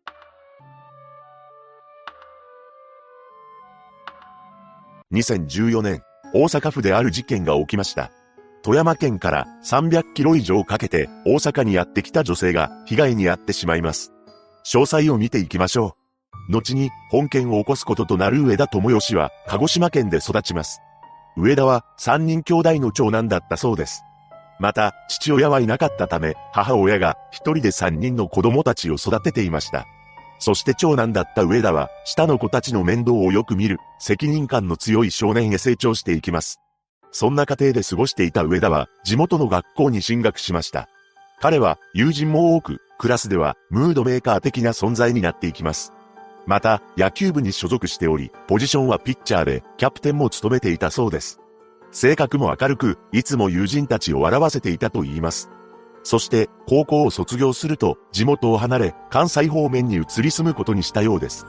事件から8年ほど前には兵庫県の西宮市にある福祉施設で働いていました。社会に出てからの上田は学生時代と変わらず周囲から頼りにされる存在だったと言います。仕事ぶりも真面目で施設の入居者からも慕われていたのです。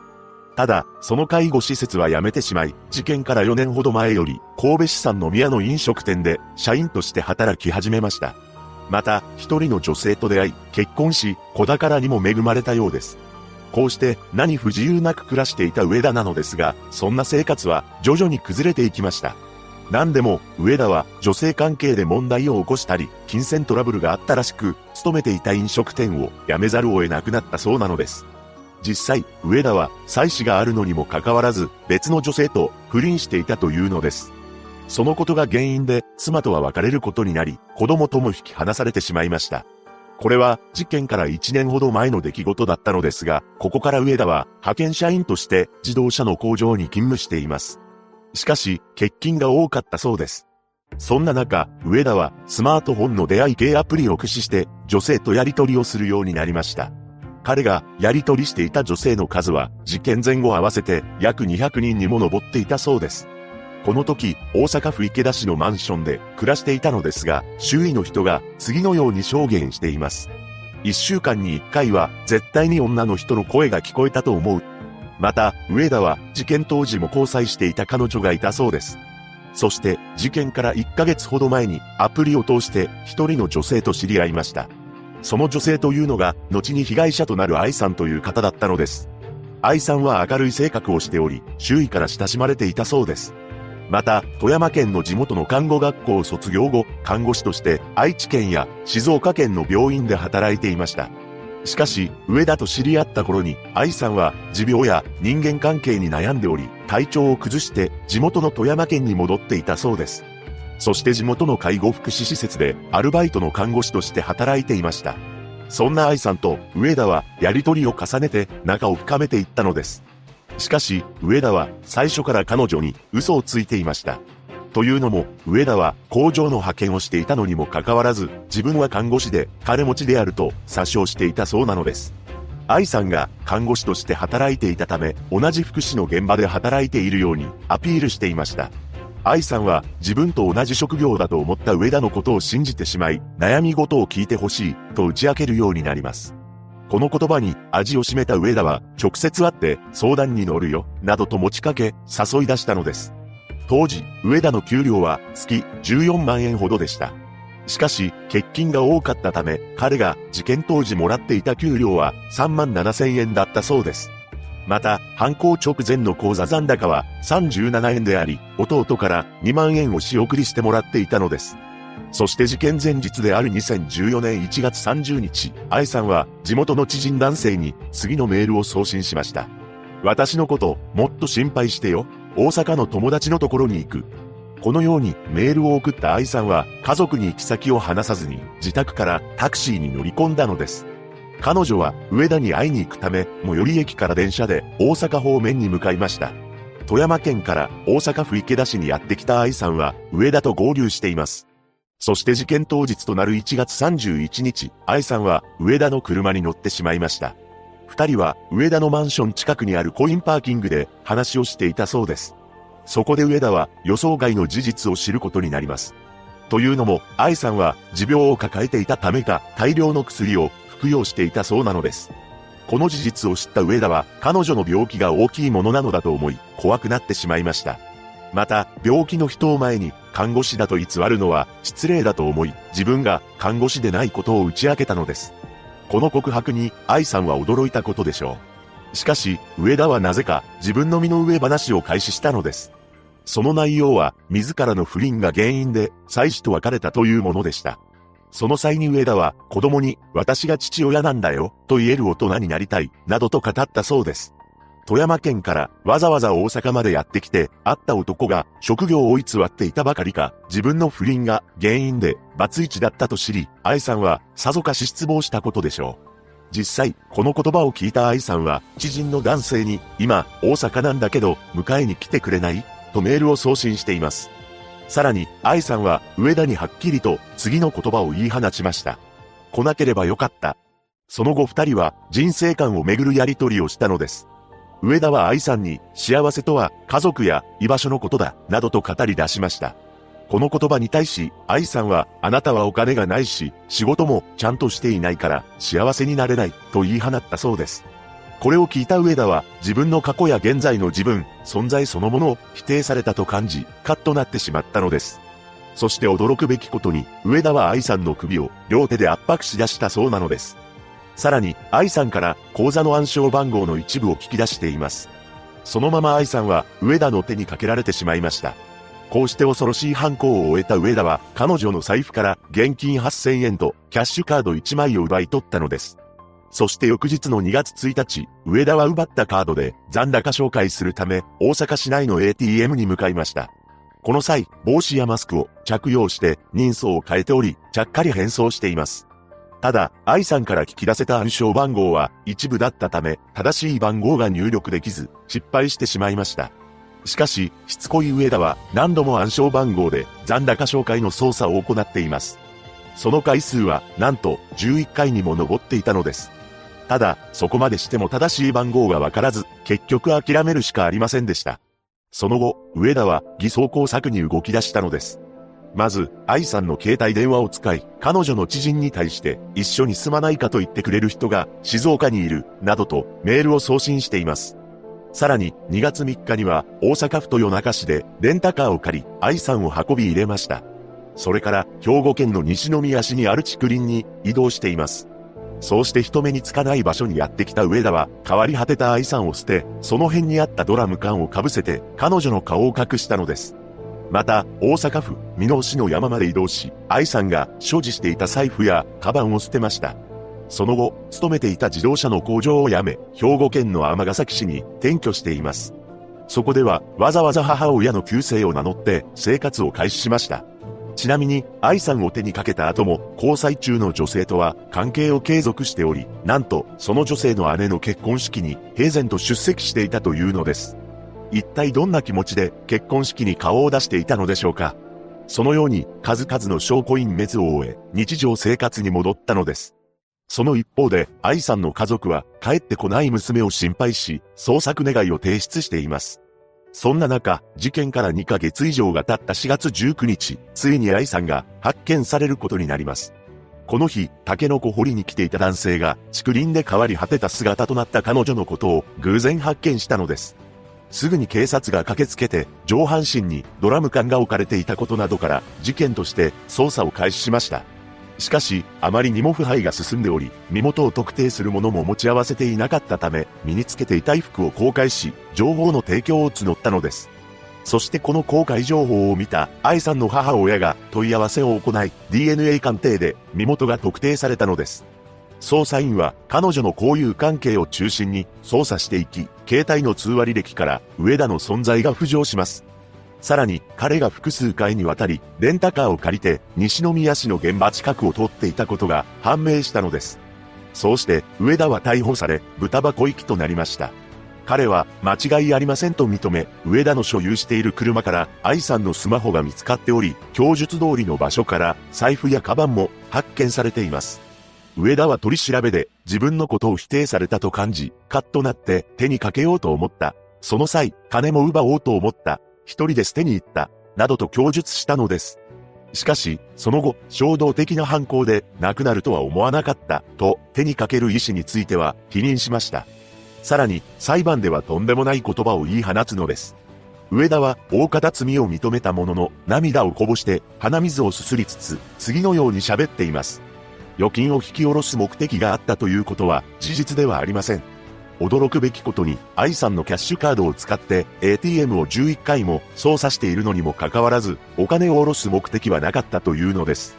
なぜ11回も残高紹介の操作を行ったかについては、衝撃の理由を明らかにしました。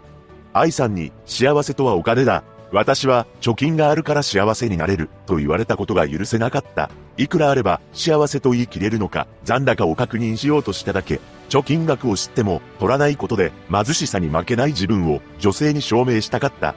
このように恐ろしく自分勝手な言い訳を述べたのです。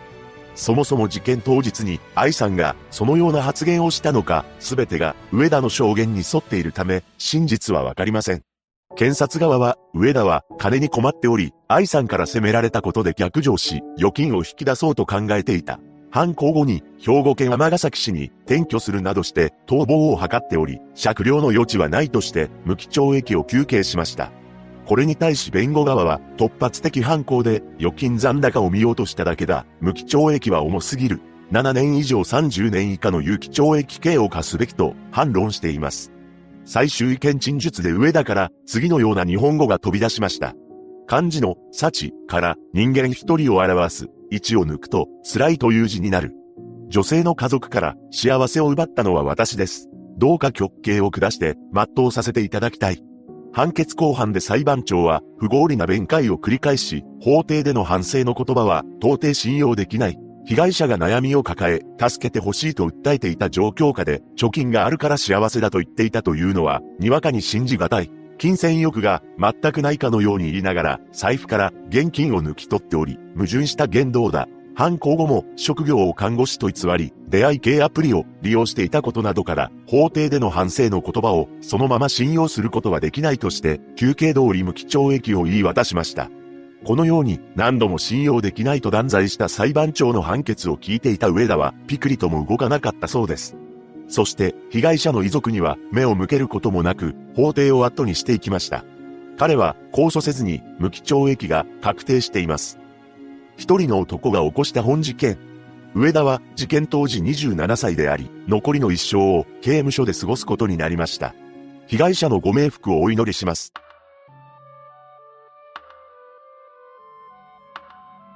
2016年、広島県である事件が起きました。一つの社員寮の中で起きたのですが、一体何があったのでしょうか詳細を見ていきましょう。後に、本件の被害者となる S さんは、岡山県で出生します。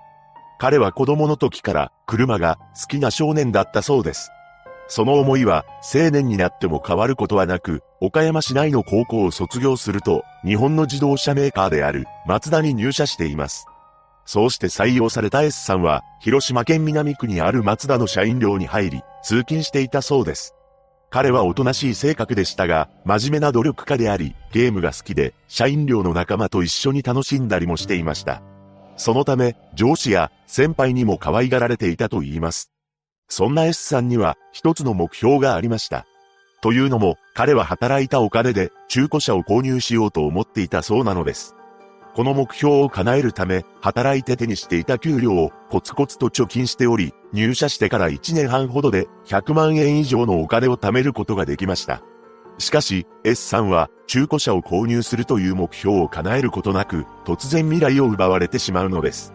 事件当日となる2016年9月14日、この日 S さんは前日の13日からの夜勤を終えて早朝に帰宅しています。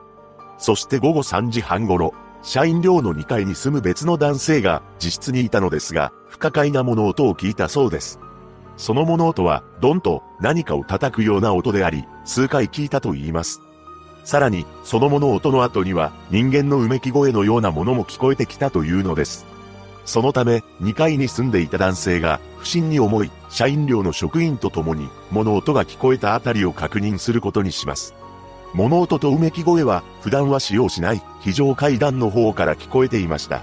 そこで非常階段を確認したところ、そこにはとんでもない光景が広がっていたのです。なんと、S さんが頭から血を流して倒れていたそうなのです。すでに彼の意識はなく、救急搬送されました。しかし、彼が二度と目を開けることはなかったのです。こうして当時19歳の S さんは帰らぬ人になってしまいました。一体彼の身に何があったというのでしょうか警察の捜査で S さんは頭や顔に何かで殴られたような跡が複数残っていたことが確認されました。しかし、現場周辺から凶器と思われるものは見つからなかったと言います。そして S さんの自室も確認されましたが、荒らされた形跡はなかったそうです。ただ、非常階段は社員寮の屋内にあり、普段使われない場所であるため、顔見知りの人物が S さんを呼び出して犯行に及んだ可能性が高いとして捜査が進められました。そんな中、事件当日に S さんがある行動をとっていたことが判明したのです。何でも彼は夜勤を終えて自室に帰った後、寮を出て現金を ATM から引き出していたそうなのです。その金額は120万円であり、彼が中古車を買うために貯めていたお金でした。しかし、そのお金の行方がわからず、彼の携帯電話も見つかっていません。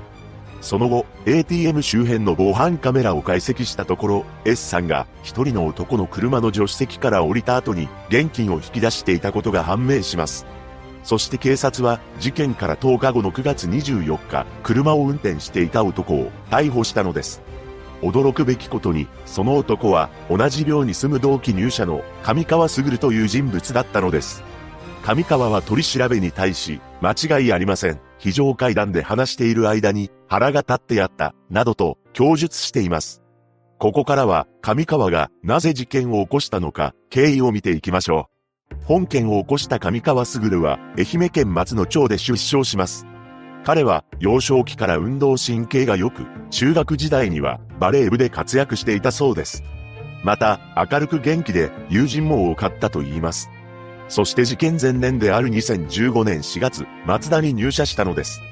会社でも人付き合いが良かったそうで、気さくな人柄として知られていました。しかし、その一方で、上川には一つの問題があったのです。どうやら彼は金遣いの荒い人間として有名だったそうなのです。具体的には毎日のようにパチンコへ通うなどギャンブルに目がなく車のローンも抱えていたと言います。またブランド品が好きであり流行のファッションをしていたそうです。そのようにギャンブルやブランド品にお金を使っていたため生活費として使える現金は月に数万円しか残らない状態だったと言います。さらに、上川が入社して以降、社員寮の中で、あるトラブルが相次いでいたのです。そのトラブルというのが、上川の周囲で、現金がなくなるというものでした。当時、上川は別の同僚と相部屋だったのですが、その同僚が寝ている間に、財布から5万円が消えていたというのです。このことを上川に問い詰めると、知らないと答えていました。ただ、同僚は上川のことを怪しんでいたのか、二人部屋の相手を変更してもらい、上川とは縁を切ったそうです。上川が入社した直後から、このように寮内でお金がなくなるということが相次いでいたのです。そして、本人は認めることはなかったものの、結局一人部屋に移されたと言います。しかし、上川と同じ7階に住む男性は、この男のとんでもない発言を聞いていたのです。その男性によると、上川は、俺が盗んだったんや、などと、自慢げに話していたというのです。とはいえ、上川が、現金を盗んでいたという証拠はなく、追及されることはありませんでした。そして上川が住んでいた7階には、被害者となった S さんも住んでいたそうです。しかし、二人は同期で入社したものの、部署は異なっており、接点はほぼ皆無でした。同じ寮に住む人も二人が話しているところなんて見たことがないと証言しています。一体なぜ接点を持たない上川が S さんを手にかけたのか、ここからは彼の証言に基づく事件当日の経緯を見ていきましょう。事件当日である9月14日、上川は S さんと同様に夜勤明けでした。そんな中、S さんから次のように声をかけられたそうです。お金を下ろしたいんで、車を出してくれない？この頼みを聞き入れた上川は、特に親しくもない S さんを車に乗せて、広島市内のコンビニや銀行など数カ所を回ったと言います。そして S さんは、合計で約120万円の現金を引き出したのです。この際、防犯カメラに映っていた S さんは、特に怯えた様子はなく、店員に助けを求めたりもしていませんでした。S さんが自らお金を引き出すために上川に運転を頼んだという可能性もゼロではありませんが、上川がうまい言葉で S さんのことを騙して金を引き出させていたのではないかという可能性も考えられています。いずれにせよ S さんはコツコツと貯めていたお金を引き出してしまいました。そして上川によると、運転する車の中で事件の動機となる言葉を S さんがつぶやいたそうです。それは、車の中に置いていた上川の交際相手の写真を見た S さんの言葉でした。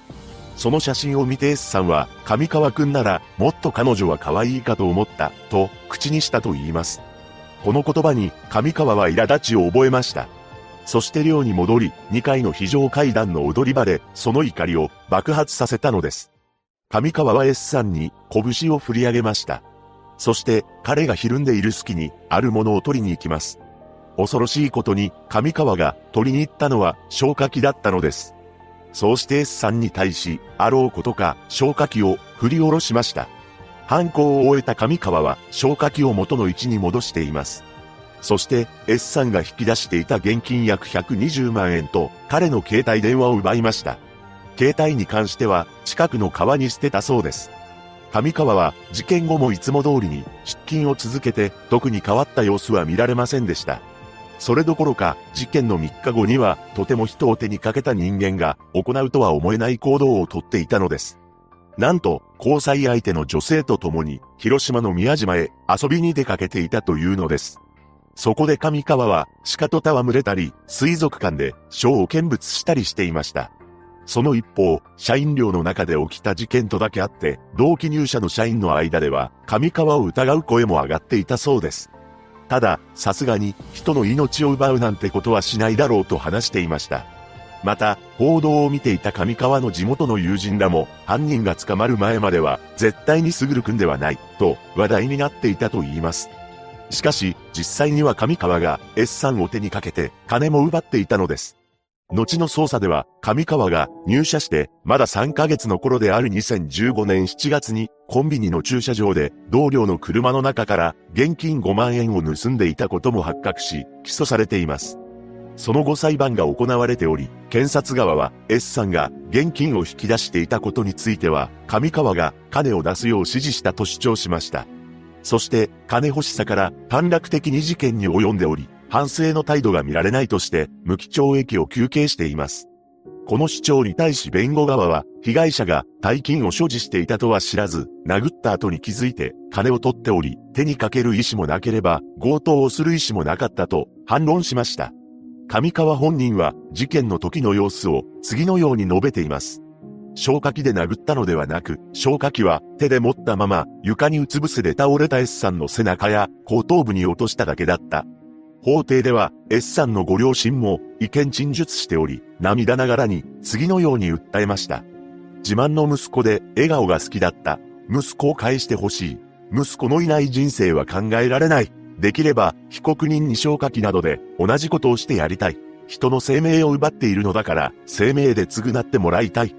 その後の判決後半で裁判長は、後頭部などの傷の形状から消火器が偶然当たったとは考えられず、強い力で意図的に加えたものだった。事件直前に上川が運転する車で複数の金融機関を回って現金を引き出していたため S さんが多額の現金を所持していたことは犯行前に認識していたとして強盗目的だったことも認め休憩通り無期懲役を言い渡したのです。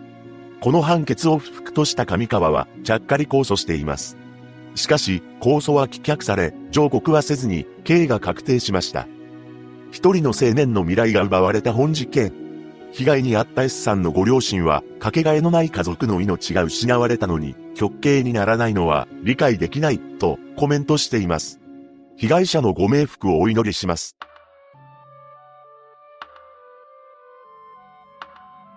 2017年、神奈川県平塚市である事件が起きました。20代前半の二人の男が起こしたのですが、そこには黒幕の存在もあったのです。詳細を見ていきましょ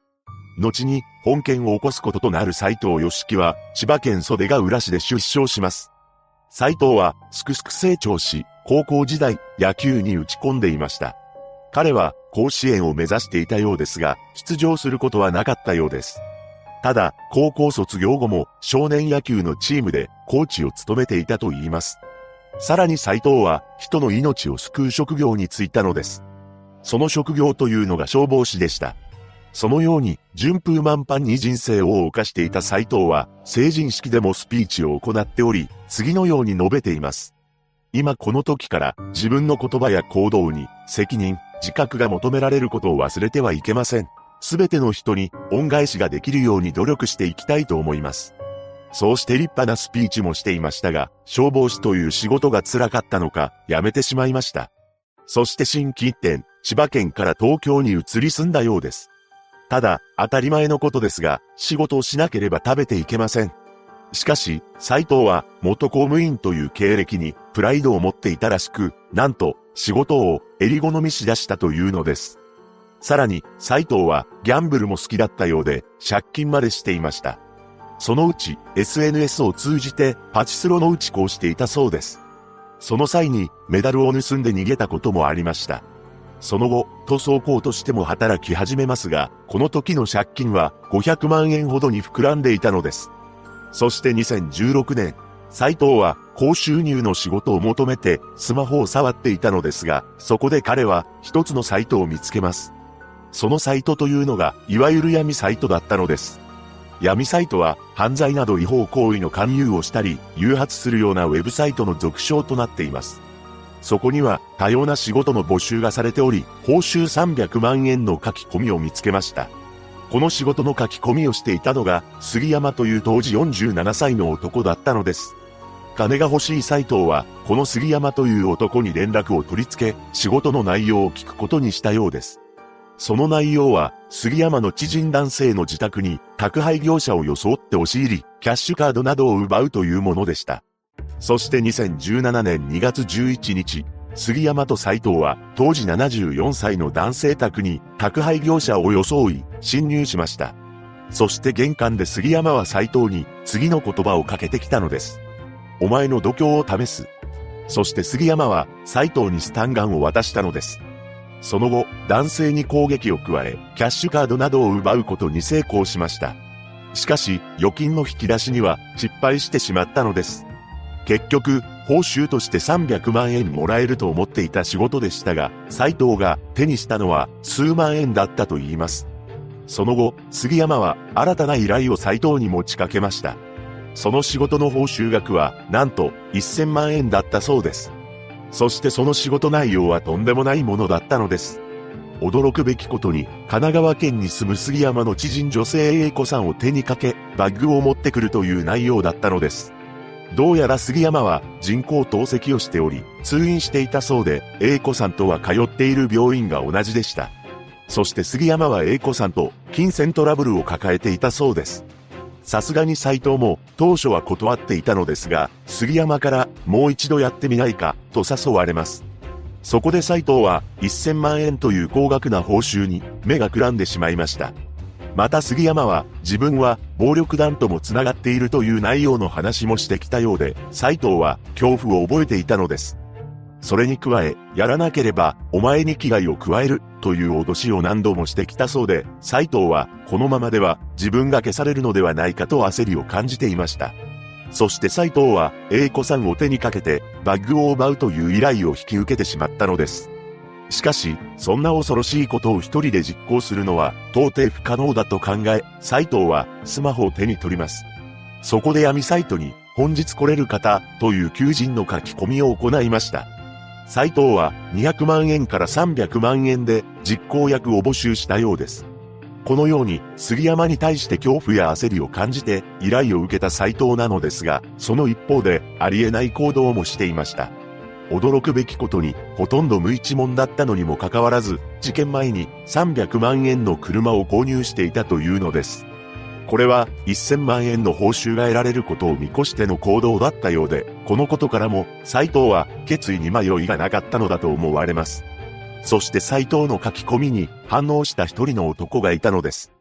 その男というのが川島楓という当時22歳の無職の人物でした。川島は奈良県に住んでいたのですが、幼少期に両親が離婚し、施設で暮らした後、母親に引き取られて育ったそうです。そして川島は母親から一つの言葉を何度も聞かされていたのです。それは、父親は最低な男だったという言葉です。この言葉により、川島は自分の顔にコンプレックスを抱くようになります。なぜなら、自分の顔が父親に似ていたからです。父親は最低な男だった、と母親が口にするたび自分の顔が嫌になっていきました。その後、母親は交際相手を何度も変えていますが、どの男も川島らに対して手を挙げていたそうです。そして川島は専門学校に進学するも中退し、キャバクラのボーイなどを転々としていました。ただ、斎藤と同様に70万から80万円ほどの借金を抱えていたそうです。そんな川島が報酬200万円から300万円というサイトの書き込みを見て次のように考えました。この金があれば整形して以前からコンプレックスだった見た目が変えられる。そうして川島は斎藤に連絡を取り付けたのです。しかし川島は奈良県に住んでおり神奈川県に行くお金もありません。ただ、斎藤は川島の口座に交通費として2万円を振り込んで上京することができました。そうしてお互いの名前も知らない二人が落ち合うことになったのですが、この時に川島はどんな仕事内容なのか知らずに来てしまったのです。川島は当初、簡単な仕事と捉えていたそうなのですが、仕事内容を聞いた彼は恐ろしくて驚愕しました。しかし、川島は驚くとともに、次のように思考を巡らせるのです。見ず知らずの僕に交通費を送ってくれた彼に申し訳ない。それに帰る彼もないし、やりきらないと帰れない。こうして川島は本件の実行役を引き受けてしまいました。事件当日となる2017年2月21日、この日、夜遅くに神奈川県平塚市に住む当時80歳の英子さん宅を訪れた斎藤と川島は、1階の窓ガラスを割って侵入しています。そしてあろうことか、就寝中の英子さんの首を圧迫し、手にかけてしまったのです。その後バッグを奪い、逃走しています。名前も知らない二人が面識のない女性の命を奪うというとんでもない事件ですが、斎藤は直後に驚きの行動に出ていました。なんと、事件直前に購入していた300万円の車の販売業者に車両代を用意できると連絡していたそうなのです。そして斎藤は杉山の元に向かい、英子さん宅から持ってきたカバンを杉山に渡しました。杉山は英子さんのバッグに入っていた20万円ほどの現金を抜き取り、カバンについては処分しろと斎藤に命令しています。そして1000万円の報酬は明日渡す、と告げ、その場は解散となりました。翌日、斎藤は杉山にメールを送信して、報酬の受け取りの催促を試みます。しかし、なぜか送信不能の状態になっていたのです。また、これまで杉山との電話でのやり取りは、すべて非通知だったため、斎藤は杉山の携帯番号を知りませんでした。そしてとんでもないことに、杉山は、そのまま行方をくらましてしまったのです。つまり、杉山は最初から1000万円という報酬を渡す気など、さらさらなかったということになります。結局、斎藤は杉山から報酬を受け取ることはできませんでしたが、逆に安堵していました。なぜなら、これで解放されるという気持ちが湧き上がっていたからです。その一方、奈良県からわざわざやってきて、報酬を得ることができなかった川島ですが、その後も闇サイトで仕事を探し、そこで得た金で顔の整形をしたようです。また、事件翌日には A 子さん宅を訪ねてきた長所が、変わり果てた母親の姿を発見し、警察の捜査が開始されました。その中で、A 子さん名義の交通系 IC カードが何者かに使用されていたことなどが発覚し、周辺の防犯カメラを解析した結果、斎藤らが浮上しています。また、主犯である杉山の存在に関しても、A 子さんの通院先を捜査する中で浮上したのです。A 子さんと杉山は通院時間が同じであり、治療中のベッドも隣だったため面識があったとされました。さらに、A 子さんのノートには、杉山に300万円を渡していたという記載も残っており、A 子さんと杉山が金銭に関して何らかのトラブルがあったことも判明したのです。そして杉山の携帯から斎藤に対しての発信が複数回確認でき、杉山、斎藤、川島の3人が繋がりました。しかし、この時すでに本件は最悪の展開となっていたのです。なんと、事件から9ヶ月後の2017年11月、行方をくらましていた主犯の杉山が病気によりすでに他界していたというのです。A 子さんと杉山の間には、投資話などをめぐって金銭トラブルがあったそうですが、杉山がこの世にいない以上、詳細はわからないままとなってしまったのです。そして2018年1月、斎藤と川島は逮捕されました。裁判で斎藤は自分の行いによる結果、本当に申し訳ありません、と謝罪しています。その後の判決公判で斎藤に無期懲役、川島にも無期懲役が言い渡されました。二人とも控訴せず、無期懲役が確定しています。成人式のスピーチで自分の言葉や行動に責任、自覚が求められることを忘れてはいけません、と語っていた男が起こした本事件。無期懲役は仮釈放される可能性もありますが、仮釈放審理が行われるのは少なくとも30年が経過してからになると言います。なぜなら、仮釈放審理は有期刑の上限である30年を過ぎてからすべきと言われているからです。そして実際に仮釈放された割合は0.3%程度のようです。被害者のご冥福をお祈りします。